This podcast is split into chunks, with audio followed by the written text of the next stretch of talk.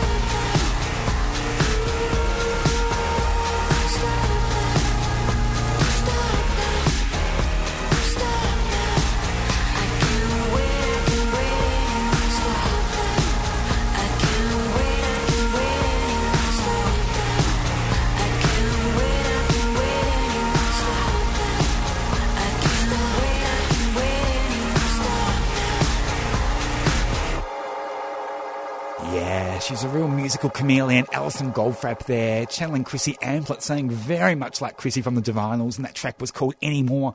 It is five after four. You are on In Your Face on 3CR with James. Thank you, as always, to the wonderful Matt Gleason from Burning Vinyl. Love your work, Matt. And we have two fabulous guests on the show this week here on In Your Face till five o'clock. The first one uh, is very much a high energy, very visual, beautiful vocalist called Alex Dubois, and they're going to be chatting with us about their music, and I'm going to be playing a couple of their tracks as well. And at 4:35, uh, Jane Green returns from the Vixen Collective. Of course, she was on the show last week talking about that protest outside the Australian Summit Against Sexual Exploitation, which is very, which is very anti-sex worker. That was uh, a forum happening at RMIT on the weekend. She'll be talking in more detail this week about the Vixen Collective and also other groups here in Victoria, like the Scarlet Alliance and a whole kind of you know collective of sex worker organisations that are pushing for the decriminalisation of sex work in the lead up to the Victorian state election. So lots to look forward to. All right, though, we're going to check out some of Alex's work, Alex Dubois. This track is called Strings Attached, and it's their new single.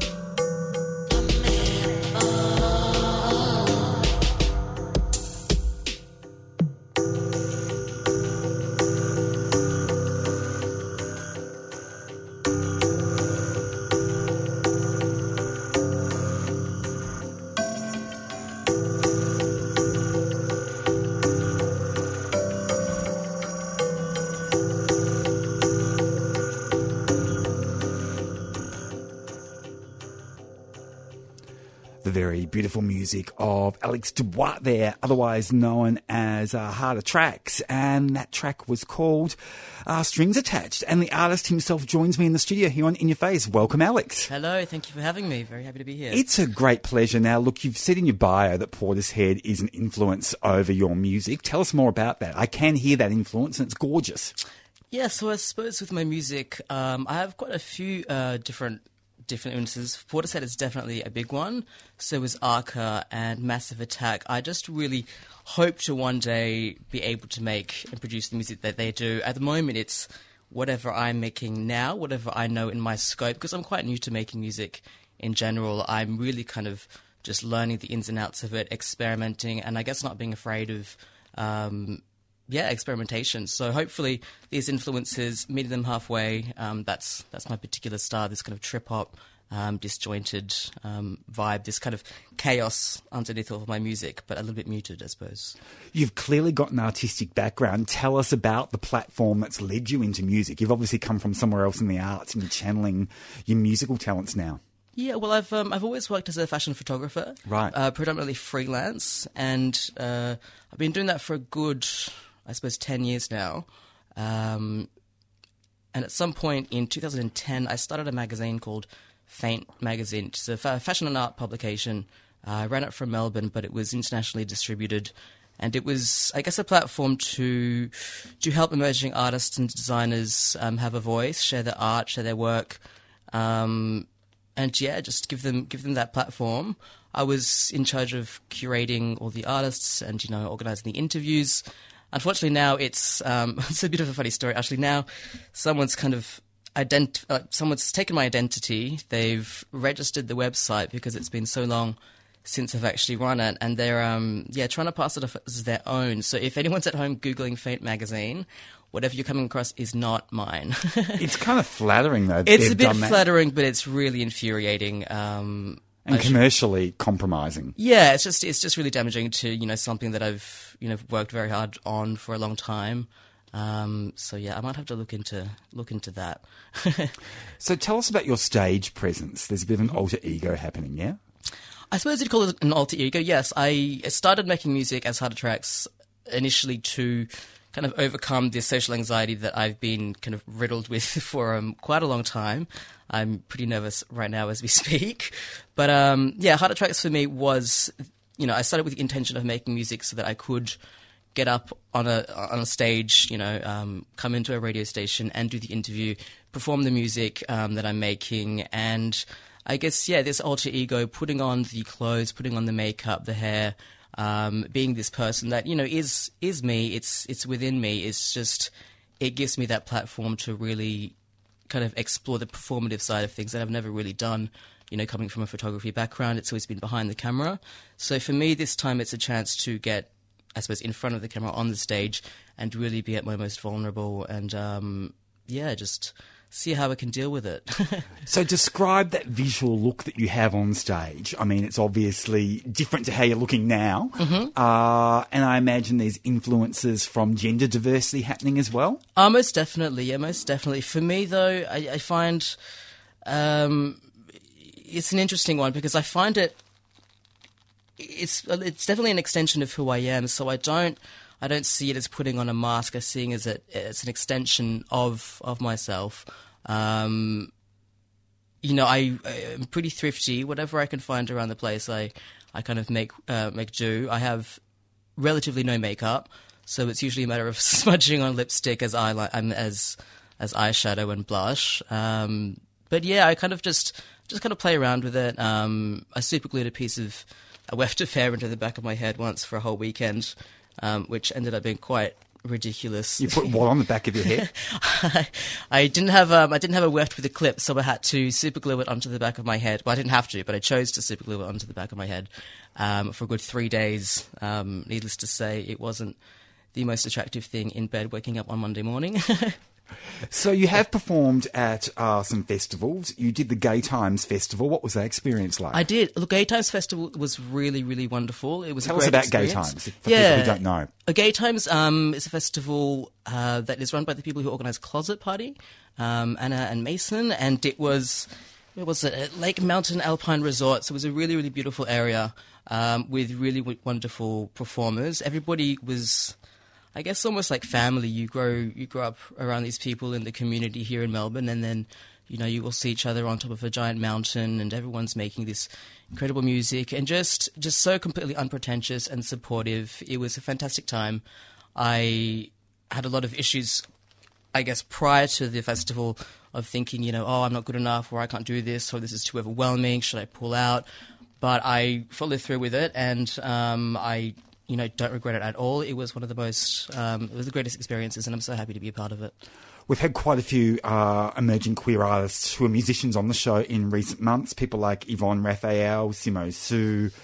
Uh, who are your local influences? Uh, we've had William Elm on the show as well. And are there any local influences that we might expect a collaboration with between you and them in the coming times? Well, um, yeah, I'm quite close with um, Yvonne Raphael, um, Ewan, and Simo. Um, so I've actually been really, really hoping to do a collaboration with both of them, to be honest. Any insights about what that might entail? Uh, not just yet, not just yet. I'm not too sure. Um, I really, really admire um, Ewan's. Um, I love the music that Ewan makes, um, Yvonne. Um, I don't really play keys as proficiently, so it'd be great to um, maybe just have a jam session with um, Yvonne and see what we can come up with because it's something I've always wanted to do, and I think our voices complement each other quite well. It could be, yeah, it could be really nice. Otherwise, Satsuma, um, Memphis Healthcare, I've got a. Yeah, I love I love Satsuma. I saw them perform for the first time at Gay Times. Um, I'd love to do some kind of collaboration with them at some point if they wanted to. Just put that out there. So, how much maintenance goes into that beautiful voice that you have? Do you find that you have to have singing lessons at least once a week, or how do you how do you keep your voice in great shape? Uh, well, first of all, thank you. I actually don't um, do too much. I probably smoke a little bit too much. Um, Does that help? it it might help, you know, it might help. It, it is what it is, I suppose. Um, but yeah, no, I've been looking into into both going back to Ableton and learning all the software properly because I kind of jumped headfirst into it and um, was just so excited about the fact that I, you know, music was possible and I could make this and I could experiment. So the voice, your voice on your tracks is quite affected, um, or like how how much is it really how you sound? I guess is that I'm asking. Look, it's Trying to be it's a little bit of both, but I won't lie. The equipment that I have, the um, TC Helicon, um, I've had a great time playing with it. For me, it's both the sound that I like to make, um, and it's the sound I feel comfortable with. Um, but there is also the fact that my my home bedroom studio is you could hardly call it a recording studio, but um, the equipment I have probably isn't top notch, and um, I do it as a way of masking, I suppose, some hisses or some you know ambient sounds. Um, it's it's just a kind of it's a, it's a technique to kind of cushion everything and um, yeah, make it sound as if it's not from my bedroom. when can we expect to see you performing again here in Melbourne? Performing again here in Melbourne, I'm not too sure at this stage. I've decided um, to maybe take a little bit of time to work on um, my music to really perfect my craft. Um, just so the next gig that I do have, there are no hiccups, and um, yeah, I can give you the best show that I possibly can. So I'm not too sure at this point, but I'll make sure to um, yeah, obviously let everyone know on my Facebook and my Instagram.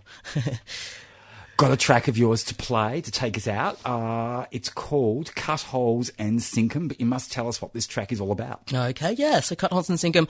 I've been meaning to put vocals on this for quite a while and never really got around to it. Um, this is another track that I've been looking to collaborate with someone on. Um, it's named after Operation Chase, um, which was uh, part of the American Defense Force, uh, an operation of the American Defense Force in the late 1960s to early 1970s, where they would um, dump munitions in the oceans, like really toxic chemicals and um, nerve agents and all that kind of stuff. So for me, I wrote it um, with the idea of attaching that to insecurities and anxiety and feelings of self doubt and just getting rid of all that. Um, That's a very creative link, like, isn't it, between like all that toxicity and all Yeah. that creativity and you know something that happened back back in the day. Yeah. like um, that shows a very creative thought pattern.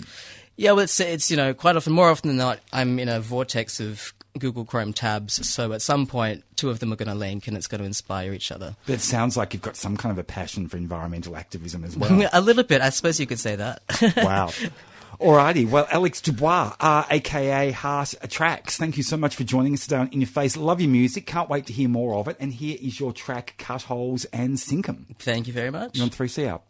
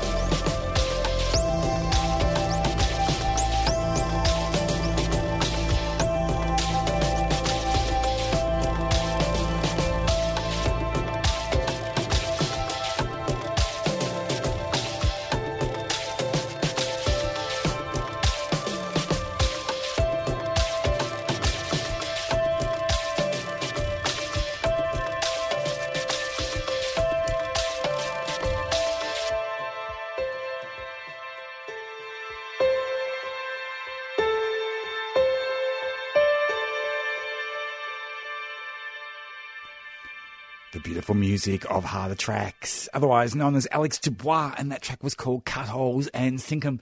It is 24 after 4. You're on In Your Face on 3CR with James. Up real soon, I'll be talking to sex worker activist Jane Green from the Vixen Collective all about the uh, push and the campaign for the decriminalisation of sex work here in Victoria. But in the meantime, here are the Lemonheads.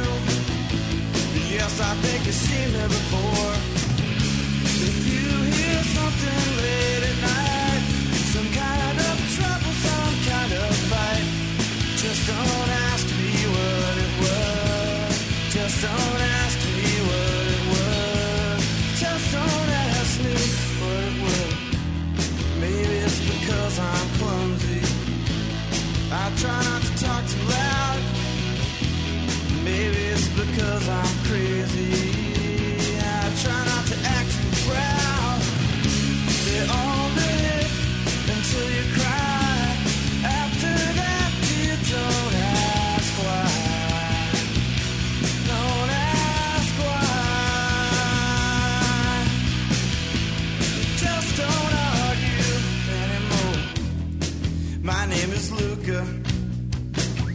I live on the second floor.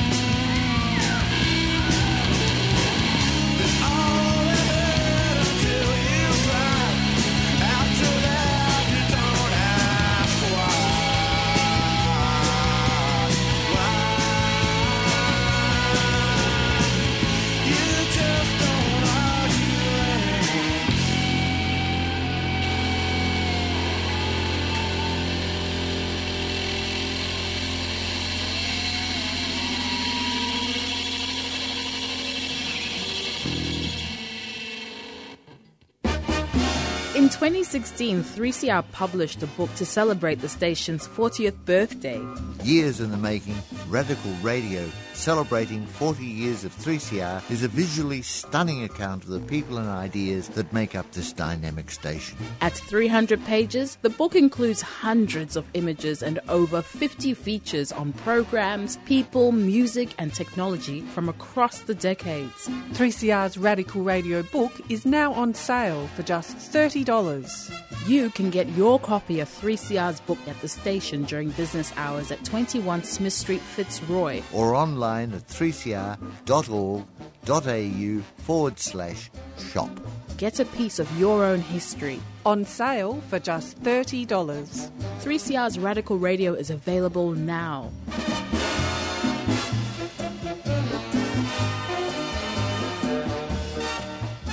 Yeah, it's a great book. Check it out. Uh, we're really rocking here at 3CR. We've been going for over 40 years, and the book is a beautiful depiction of us as an activist hub uh, through all those incarnations that they entail. So check out the book. It is almost 4.30. You are In Your Face on 3CR, and here are Mazzy Star.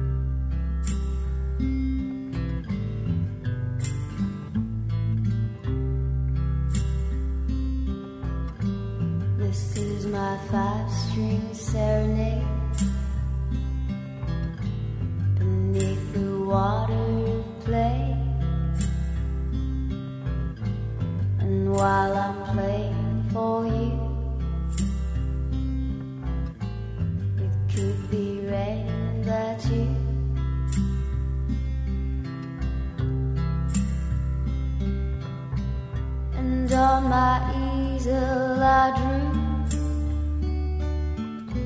while I was thinking of you. And on the roof of my head came my five string.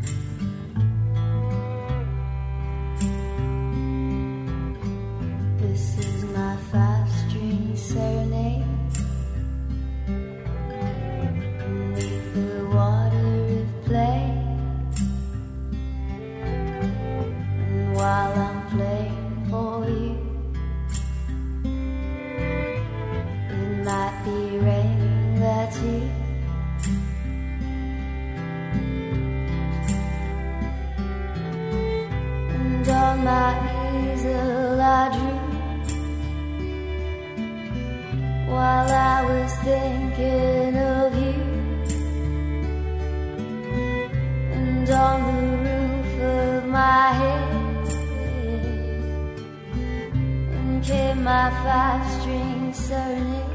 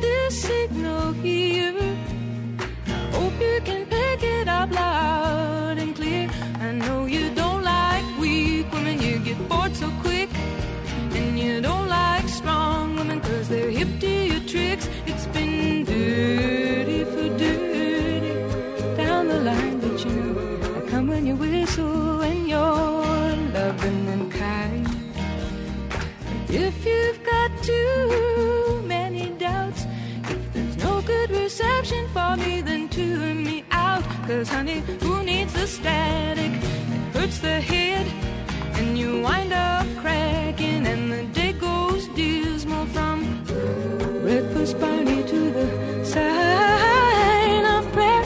What a sorry face you get to wear. I'm gonna tell you again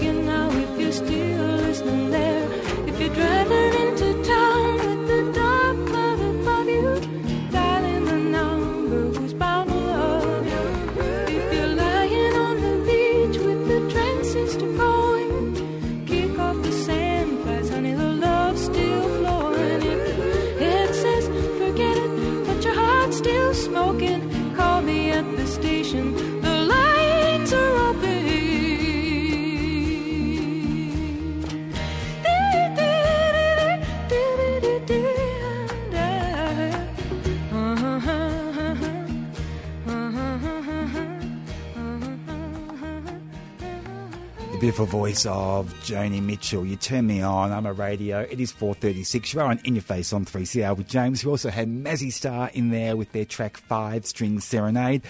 And uh, on the line we have Jane Green. Jane Green's from the Vixen Collective, which is a peer support organisation for sex workers, and she's one of the leading sex worker activists in, in Australia and certainly in Victoria, pushing for the decriminalisation of sex work in this state. Welcome once again to 3CR, Jane. Great to have you on board. Thanks so much for having me. It's a great pleasure. So last week we spoke and you were attending a protest outside the Australian Summit Against Sexual Exploitation at RMIT. How did that go?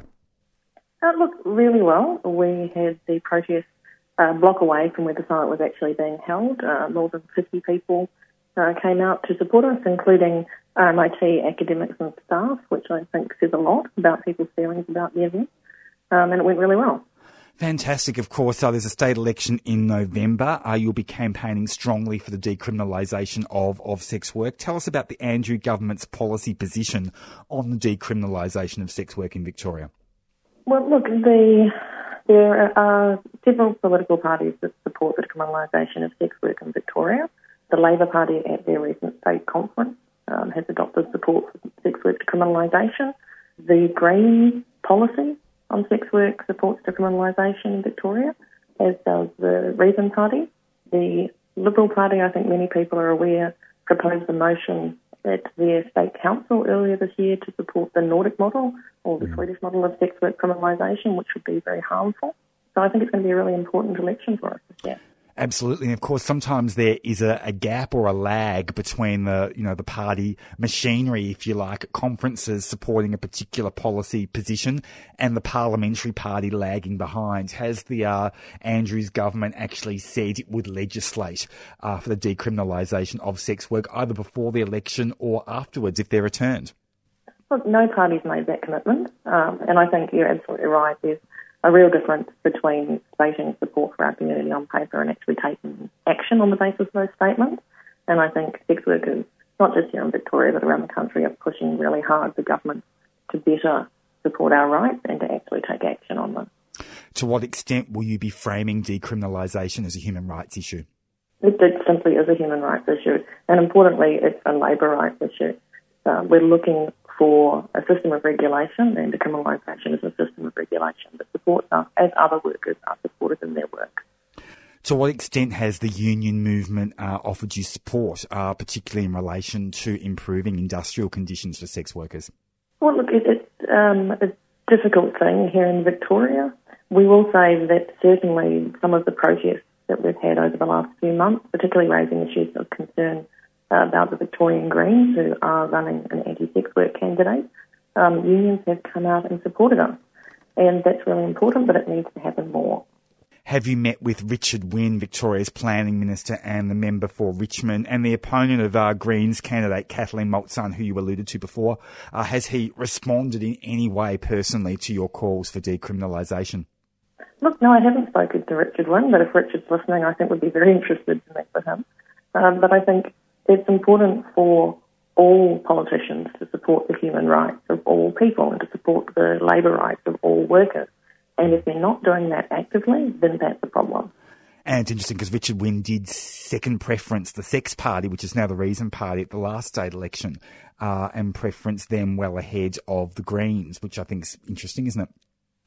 Well, look, I, I think preferences are important and they should flow to parties that also support our rights. Um, I will say that people often equate the Sex Party with supporting the rights of workers, but any party is only good as the policy that it holds, how well it supports us, and the actions that they take on in regard to that policy. Has Reason Party leader Fiona Patten given sex worker groups any strategic advice uh, about campaigning that you're aware of? And if so, what she said? Um, look, I think we're more than capable of, of working out what we need to do and doing it on our own. That said, we'll be looking to meet with people prior to and post the election. Because she is a big supporter. Um, yes, but I, I think it's important to realise that the Reason Party, and the, which was formerly the Sex Party, has put out policies that support the sex industry broadly, including owners and operators of brothels, and often their interests conflict strongly with those of sex workers, which is why we need to put pressure on all politicians to support workers' rights. Is there an umbrella organisation for brothel owners? Um, yes, that's called the Eros Association. And uh, what's their position on decriminalisation? I imagine they're pushing for it as well. No, not at all. Why not? Um, and look, we've asked them that. And when I say that the rights of brothel owners and operators often conflict with those of workers, it's no different for workers in any industry. Often the um, owners of um, businesses and industry have interests that conflict with those of their workers. Um, Eros has been asked to come out and support and endorse sex work decriminalisation. They've chosen not to do so. and I think there's been significant criticisms of Eros, particularly over the last year, when they've campaigned against what they term as illegal brothel in a way that I would typify as being quite racist and problematic. Encouraging police presence in the lives of sex workers is almost always harmful, particularly when you're encouraging people's workplaces to be raided, where they'll be put in the position of potentially ending up with criminal records that will follow them for life, potentially deported, potentially having their children removed if child services are involved. So it's a really negative pattern of behaviour and they need to be called on that. It's very strange, isn't it, that um, people that run brothels would want their industry to remain um, criminalised. Why would it be in their interests to do that, do you think? Well, look, at the moment, um, we have a, what's called a licensing system here in Victoria. So some sex work is criminalised, particularly street-based sex work, but also sex work that occurs um, not in accordance with the licensing laws. But the licensing laws themselves do, to a certain extent, protect the interests of brothel owners and operators. So I think there's a general consensus by them that that system provides an advantage for them. They don't want to see it gone. But that's why it's so important to listen to sex workers ourselves about what's best for us and what's right for us. Because at the end of the day, we're the people that need our rights supported. We're the people that are marginalised and harmed by these laws. Absolutely. So, uh, have you called on State Attorney General Martin Pakula to meet with a delegation of sex worker organisations? Because I imagine your input would be incredibly important for any uh, legislation his department, Department of Justice, uh, would be drafting if the Labor Party truly is committed to the decriminalisation of sex work. Um, look, we request meetings quite regularly um, with various figures in government. Um, I can't say we have a lot of success, and that's part of the problem. Um, the huge issue for us is that other people, um, including organisations that are profoundly against sex workers' rights, are often prioritised in those places and listened to where we're not given a chance to speak or a seat at the table in government processes and policy making. The push for the decriminalisation of sex work in Australia seems especially strong in Victoria and Queensland. Why is that? I think where your rights are most infringed upon, often you're forced to speak most loudly in defence of, your human rights. I'd also note that South Australia, where sex work is still completely criminalised, has had an ongoing decriminalisation campaign and decriminalisation legislation has come before Parliament multiple times. But I mean, certainly here in Victoria, and I can't speak for Queensland, as a Victorian sex worker, I think we are assailed from multiple fronts all the time. We have a very high concentration of anti-sex work groups that lobby actively against our rights and stigmatise our community. And we're also the only state or territory in Australia that doesn't have a funded sex sex worker service. And that's a critical failing. It affects Victorian sex workers every day, and that needs to change. And obviously, uh, any law reform in relation to decriminalisation would have to provide that funding. Otherwise, the, the legal changes are, are muted to a large degree. Absolutely. And look, there's a long history of Australia that in, of realising that community-based organisations that work within and for their own communities are the best practice model for marginalised communities. It's no different for sex workers, and we really need that essential service. There's a few months to go to the election. I imagine we're going to see some more direct actions from uh, sex worker groups. Can you give us a little bit of a taste about what they might involve? Well, look, I, I think we're going to certainly continue to see protests um, in regard to the Greens um, because that's a long running issue. It's now the third state election where the Greens have run a candidate who has a long history of stigmatising our community and arguing against our rights, and I think that we can expect that to continue to occur. But I also think you can expect to see a broad campaign for decriminalisation and better support for sex workers' labour rights. And look, Vixen's been raising that issue for the entire 13 years of being in existence as a voluntary, unfunded organisation. Jane Green will continue to monitor this issue and uh, give you a voice here at 3CR. We think it's a very important issue and uh, best of luck with the campaign for the decriminalisation of sex work in Victoria. And we'll be hearing more of you in the coming months, no doubt. Absolutely, and thank you so much. You've been listening to a 3CR podcast produced in the studios of independent community radio station 3CR in Melbourne, Australia. For more information, go to allthews.3cr.org.au.